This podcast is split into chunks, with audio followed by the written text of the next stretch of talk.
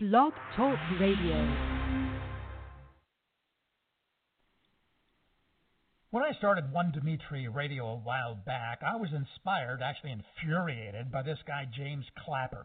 This guy was the head of the NSA, and he was testifying at the United States, in the United States Senate. And he was asked by a, a senator from Oregon if they did mass surveillance, if they did mass spying. And James Clapper lied through his teeth and said, "Oh no, no, we don't do that." And, yeah, of course not. And of course they did, just lying through his teeth. I think lawyers call that perjury, but maybe I'm wrong because he wasn't arrested, he wasn't charged, he wasn't thrown in prison or anything like that. In fact, he's still out there. They're all out there. I'm a big fan of Edward Snowden. I believe what this guy did was incredibly heroic. He gave up a great job. He he gave up a hot girlfriend too. He was living in Hawaii. He gives it all up to give us all the information about how the government has been spying on us and, and violating our Fourth Amendment rights and now he's living in, in, in Russia, and this poor bastard. I feel I feel terrible for him, as I do for Chelsea Manning for uh, you know having the courage to give us a lot of information about what our government is doing in our name. Anyway, that's where I'm coming from. I'm the lovable libertarian. I'm a life member of the Libertarian Party, and it's frustrating as all get out because uh, we're in the minority. Those of us who believe in the Fourth Amendment, um, boy, we. tough to make a case these days here in America with every terrorist act on our soil. More and more people are willing to go Fourth Amendment. What Fourth Amendment? We need the government to keep records on all of us and keep you know keep spying on all of us to keep us safe. And yet, it is self-evident that our government did not protect us from any terrorist act in America, because, even though they had all this information. If all this information is to keep us safe, why we had terrorist acts? I don't get any of this stuff. I barely got through high school. What do I know about this? Well, now there's some big deal stuff going on inside the Beltway that I can't begin to understand because it's way above my pay grade. But it has something to do with this secret court that I hate, this FISA or FISA or something like that, where essentially it seems like it's a government rubber stamp to allow the government to do damn near anything it wants. And there, there are groups that are fighting this. My fellow libertarians, God bless them, uh, Dr. Rand Paul, United States Senator from Kentucky, God bless him, and his dad, Dr. Ron Paul, doc, you know, God bless him as well, and the ACLU and others. And so I thought, well, maybe I could get somebody from the ACLU, but somebody like really super important who actually knows what the hell he or she is talking about to explain it in terms so simple that even I, Dimitri, the lovable libertarian, can understand. Well, as luck would have it, I deal with this big deal uh, public relations uh, firm uh, based in uh, Atlanta. And uh, I said, look, do you have somebody who's like really up there, A-list type of you know person who can explain all of this stuff from like some big deal legitimate organization who's in the you know who's, who's involved in all of this, maybe even based in Washington? They said, oh man, have we got someone for you, a special guest. Her name is Neema Singh Guliani. And um, she is a legislative counsel with the American Civil Liberties Union, and she's based in Washington. And she was on C-SPAN. She was interviewed on C-SPAN. So right there, I'm thinking, wow, this is pretty impressive stuff. Is there any way we could get her? And they said, well, I don't know. She's very busy. She's dealing all with this stuff, but you know, we will try. Lo and behold, we got her. And so, Neema Singh Guliani, welcome to One Dimitri Radio. How you doing? I'm good, thanks. How are you? Um, really upset because the Fourth Amendment seems to be pretty much obliterated. Does the Fourth Amendment still exist in America? I mean, it still exists, but I think we've really got to fight for it. I mean, what we're seeing is, regardless of who the president is, whether it's a Democrat or Republican, the NSA, the intelligence agencies, they are sucking up billions of communications, our text messages, our phone calls, our emails, and they're collecting it without a warrant, without the protections that the Fourth Amendment requires. Well, then, isn't that illegal? Well, that's what we've been saying for a long time. Um, the question really now is you know, will Congress, will the, the heads of the intelligence agencies now, you know, adopt changes and reforms um, to make make sure that what they're doing actually is consistent with the Constitution and that it respects our privacy. Well, what about the Supreme Court? Can't somebody just go to the Supreme Court and say, all this stuff, this mass surveillance of Americans, is wrong. This is like Orwellian. You know, that 1984 thingy with that George Orwell guy and Big Brother and all that kind of stuff. I mean, why can't the Supreme Court just say this is this is a violation? Well, we sort of have a, a chicken and egg problem with surveillance, right? The government does its best to keep it secret. So you and I, or you know, the average Joe Schmo on the street, he never knows if his information is collected. He never knows if it's used. And unless you actually know, you can't file a case with the Supreme Court. You can't bring a, a charge in court and say, hey, my rights were violated. Um, I want them back. Um, and so what we what we had really is for the last 10 years this concerted effort by people in leadership to hide exactly what's happening. I mean, when you think about some of the basic questions that they won't answer, how many Americans have their information collected under some of these programs? And they say, sorry, we don't know, can't tell you. You say, how is this information used as court? Are people notified? They say, sorry, can't tell you. Um, and they do that because there's a benefit to keeping things secret. It prevents the public from getting angry. It prevents courts from looking at these programs and saying, you know what, they're unconstitutional. But what about Edward Snowden? He gave us all of that information. Yeah, I mean, it, it's shocking when you think about the fact that we needed an Edward Snowden just to get, you know, bare facts about some of these programs, right? We needed somebody who was willing to sacrifice their freedom and sacrifice their life as they knew it um, just so we could understand exactly how massive these NSA programs were. All right. Well, and it's crazy. Well, now, okay, but that's just it.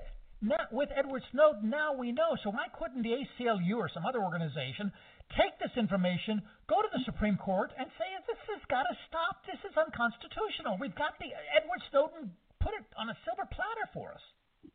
Well, we have some cases, and we've had some successes. So, you know, when there are programs where um, the government collected phone call records of every single American. The ACLU filed and, and we won in circuit court.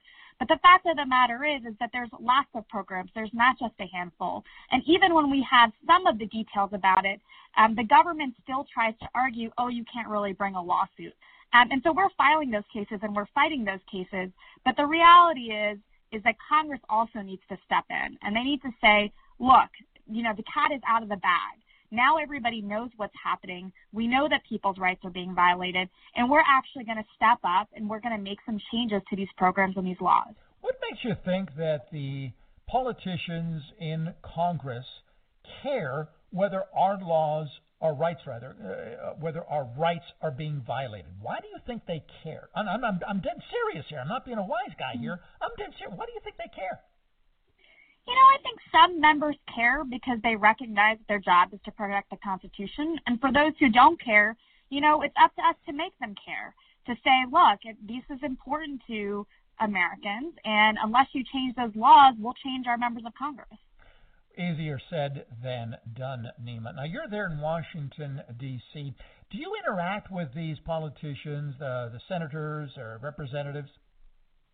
Yes, every day, in fact. What's it like? Tell me your typical day. I'm by the way, for my listeners just joining in, mm-hmm. I'm talking with uh, Neema Singh. Actually, I'm more listening to Neema Singh Guliani, a legislative uh, counsel with the American Civil Liberties Union based in Washington, D.C.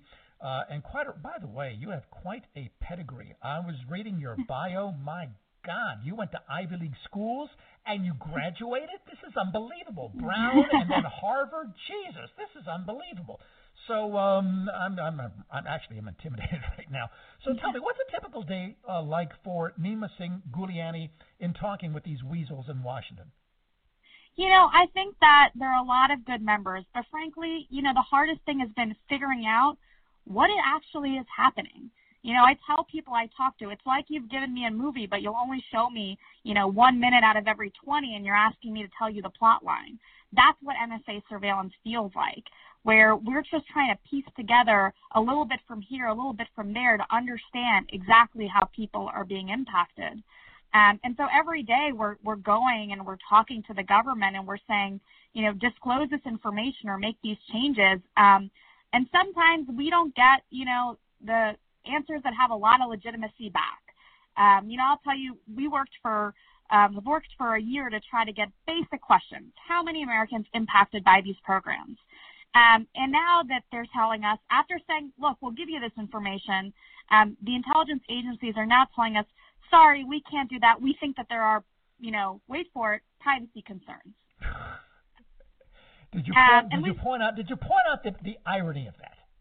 Yes, well, not just we. There were about 30 privacy groups who wrote them a letter and said, it is possible to do this without violating people's privacy. We will help you. We will sit down with you. We will talk to you, and we will work through a way because we think, you know, doing a one-time sample to get an estimate, you know, just an estimate of how many people are being impacted, we think would be very worthwhile. And we spent a year in these conversations. And after being made promises, you know, just this summer they said, sorry, we can't provide it to you anymore. Um, at this point, you know, as one of my colleagues jokes, you know, forget the actual number estimate. I'll just take the number of digits in the estimate to get a sense of how many people are actually impacted. Is it 100,000? Is it a million? Is it 10 million? Um, we just can't even get that basic information. Can't you get the courts to force our government to be accountable to us? We are trying, and there are cases where the courts have stepped in, but you know, frankly, there there are challenges. I mean, one of the problems is that you know we have concerns that even if you got information collected by the NSA under some of these programs, and even if it's used as part of a criminal investigation um, and a prosecution to put you in jail, you might never be notified. And if you don't know, um, you can't raise your rights. It's sort of a it's it's the pickle that this predicament has put a lot of people in is that they don't know what's happening, and because they don't know what's happening, they can't even ask the courts to step in. Um, and so we have cases, and we're we're challenging things in the courts, but um, you know, in addition to those cases, what we really need is Congress to step up to demand answers to say, look, we're not just going to reauthorize these programs every year when you ignore the questions we're asking you. We're not authorizing these programs in secret. Explain to us what's happening um, and let us step in and make sure that you actually have policies that, that respect the Fourth Amendment.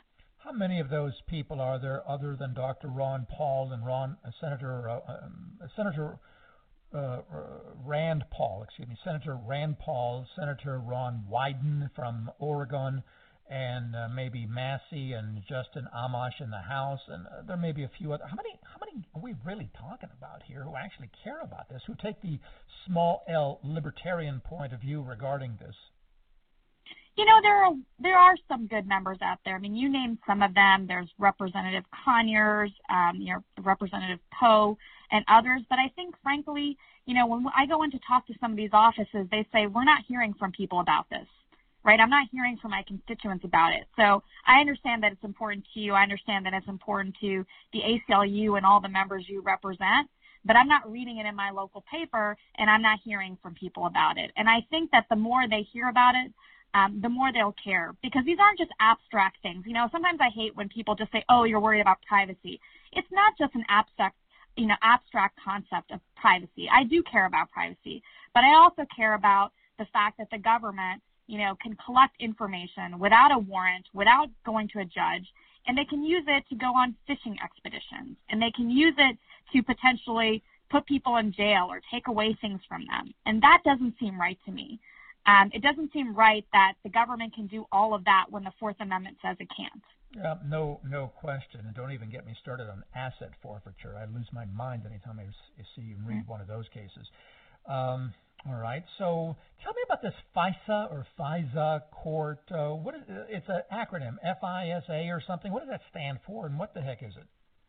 Yes. So it's the Foreign Intelligence Surveillance Courts.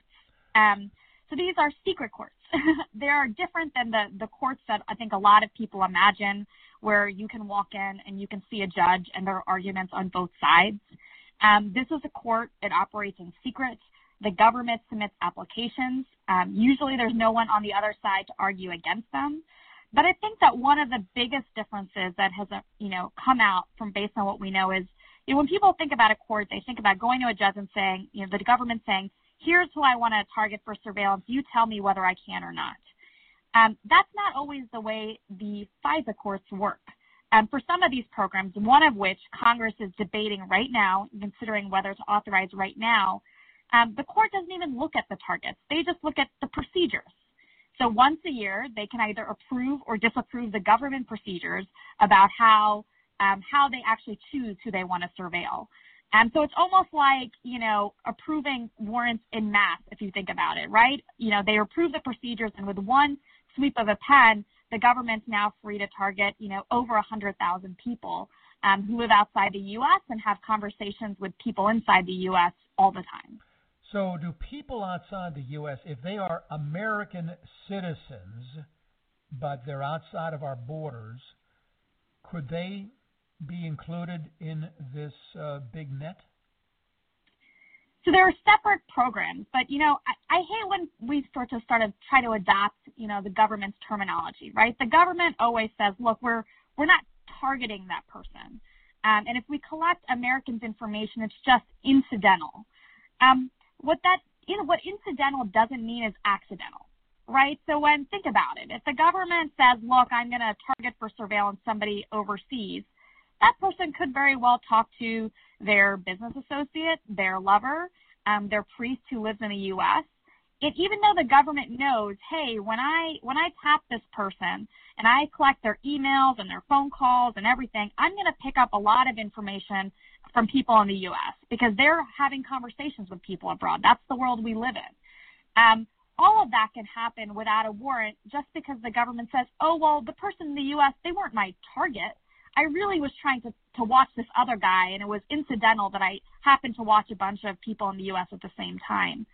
Um, and I think that one of the, the weird things that has come about, you know, all these all these legal gymnastics that are being used to, to justify these programs is, you know, what's become very apparent is even when the government has said that they're targeting, you know, in their words, people outside the U.S., the information they collect is being used to search for information about people inside the U.S. So if the FBI wants to go through some of these databases, you know, like we talked about, you know, one of the programs, Section 702, if they want to search through that database for my name or your name or, you know, anybody else who's in the U.S., they don't get a warrant. Um, they don't go to a court to get approval. And they can do it in, you know, just because they say, well, I'm just interested to get information about, you know, foreign affairs. It's something as simple as that. Jeez Louise. I'm talking with Neema Singh Guliani, uh, a legislative uh, counsel with the American Civil Liberties Union, uh, based in Washington, D.C. Uh, this is One Dimitri Radio. Thank you so much for tuning in to this. Appreciate it greatly. The judges on the FISA court, do we know who they are, and how do we know they aren't um, being paid off by the government or just making you know dumb decisions? How do we hold the judges? Of the FISA court accountable when it seems as if it's simply a rubber stamp for uh, big government? You know, I think it's it's really hard to hold the judges accountable. You know, there's there's a good example. For years, that court signed off on a program that collected call records of every single American. And when you know that was disclosed um, by Edward Snowden, um, and the ACLU and there were other organizations filed cases, and it was heard by the Second Circuit um, the Second Circuit found that that program was unlawful. And despite the fact that that court had been signing off on that program for years. Um, and so I think there are real questions about, you know, one, does that court, you know, does that court actually do everything to protect the Constitution? Um, are they just rubber stamping these government applications? But even more than that, even if the court was perfect, um, the part of the problem is that Congress has given these agencies such broad power. They've given them the power to say, look, you can collect information without a warrant. Um, they aren't stepping in when it becomes sort of obvious that the government is mining this information that they say is for terrorism and they say is supposed to be to target people abroad when they're mining that information to target people inside the U.S. Um, and when they're using it for purposes that don't have anything to do with terrorism. Um, so regardless of the court, you know, Congress needs to to step in and create rules around these programs. And if if those rules don't exist, then the program shouldn't exist.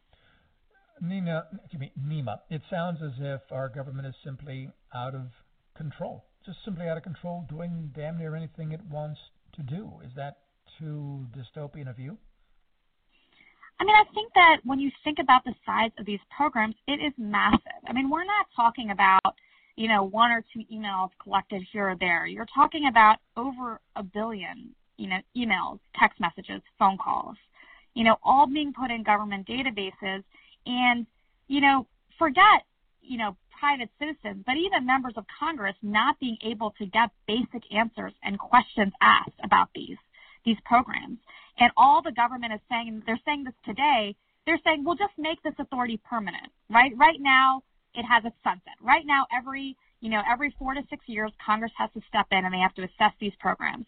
The government not only not answering the questions that have been asked of it, they're saying also, by the way, we want you to go ahead and make this these authorities permanent. Um, so you can never really get answers to your questions, and it'll be even more difficult for you um, to get clarity. Um, and that's a real problem because, you know, what they should be doing is they should be saying the opposite. They should be saying, look, these programs have ballooned out of control. They're affecting people's rights. Um, and we're going to work with Congress to, to, to fix the problem. Give an example of the worst, uh, the most obvious um, storyline of how the NSA and other government agencies could use information gathered uh, from uh, me um, to to screw over my life. Give me give me a real simple example using me as the guinea pig. What does the government have on me right now? Oh, by the way, uh, that other question that I used, I wrote down this word dystopian because I looked it up on dictionary.com because I wanted to sound, you know, intelligent, and so I worked it into the question. Did I use it the right way, by the way? Oh, you definitely used it the right way. Yes. Great job. All right. All right. all right. I was actually kind of concerned about that. TrustyDictionary.com. Okay, I saw that you know Brown and Harvard, and I thought, Jesus, I've got to use a multi-syllable word here. So I looked that one up, and that worked out well. So tell me, what does the NSA have on me, or could have, well, does have on me right now, and how could that screw with my life?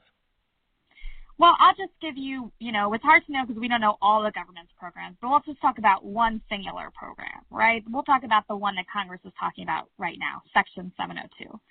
Now, let's say that, you know, you talk to friends, businesses, let's say you interview somebody who happens to live abroad and you are doing, you know, you're having a conversation about foreign affairs, you're talking about surveillance, you're talking about Russia, you're talking about North Korea you know, other other questions or issues that maybe are of interest to you, maybe of interest to your listeners.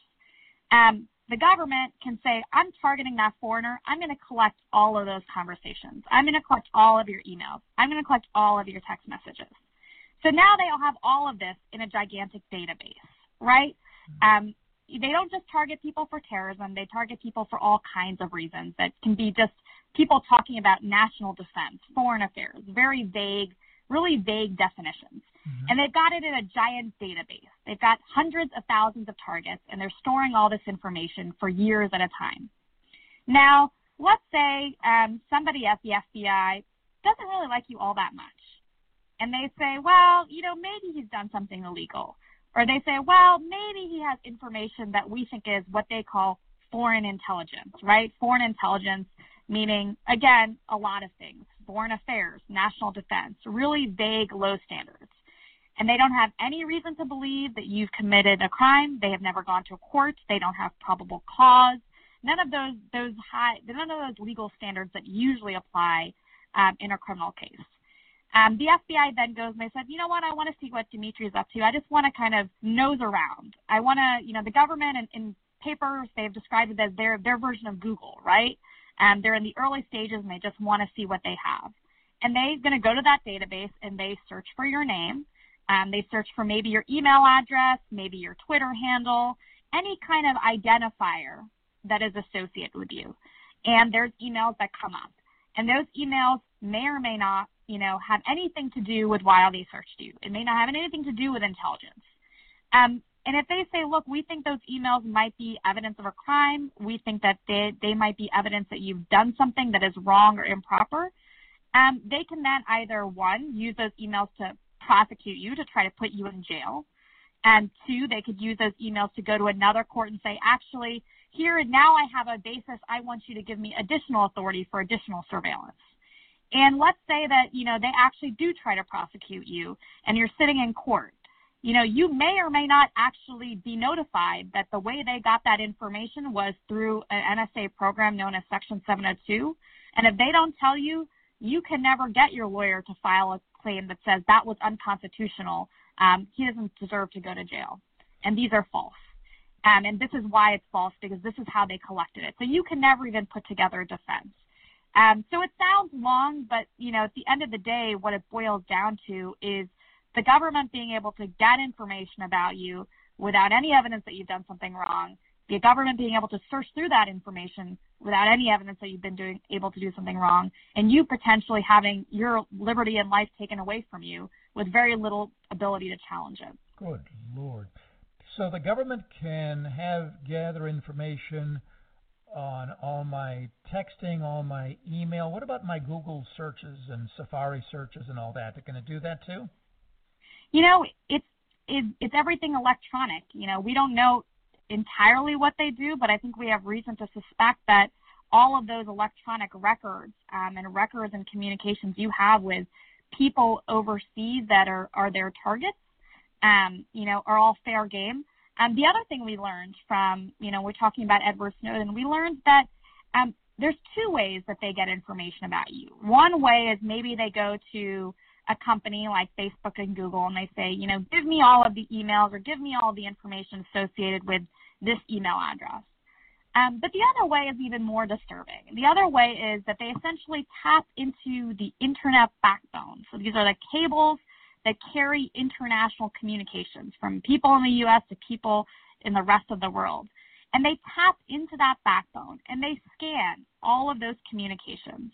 Um, and they scan all of those communications looking for, you know, certain, you know, what they call identifiers, right? It could be maybe your email address or your phone number. Um, so they're doing sort of this using, I think, modern technology to doing this, this scanning and this collection um, that is on a scale that, you know, is, is, so different from what we've imagined from years ago. Um, and that's actually a program the ACLU is challenging in court. Um, and we're, we're still in the early stages of that lawsuit. Um, and again, not surprisingly, the, the government's not even is arguing that you know we don't even have the right to bring that lawsuit. You know, we don't have what they call standing to bring that lawsuit. Um, but we're still fighting and we're still moving forward, and we, we're representing you know large organizations who you know communicate with people abroad all the time, the Wikimedias of the world, who say, look, this is affecting us, and you know this basically means that just because we talk to people abroad you know, our information is being sucked up in, in ways that, you know, the, the Constitution shouldn't allow. No question. If the government has all this information on us, and I believe it does, I fear it does, would that include, like, all of my searches on uh, Craigslist uh, personals? Would that include that? You know, it very well could. I mean, part of the problem oh, is God, so we screwed. have, so uh, you know, lots of lots of people are would not be happy to have their their search terms, you know, Mm-hmm. available to any government agency.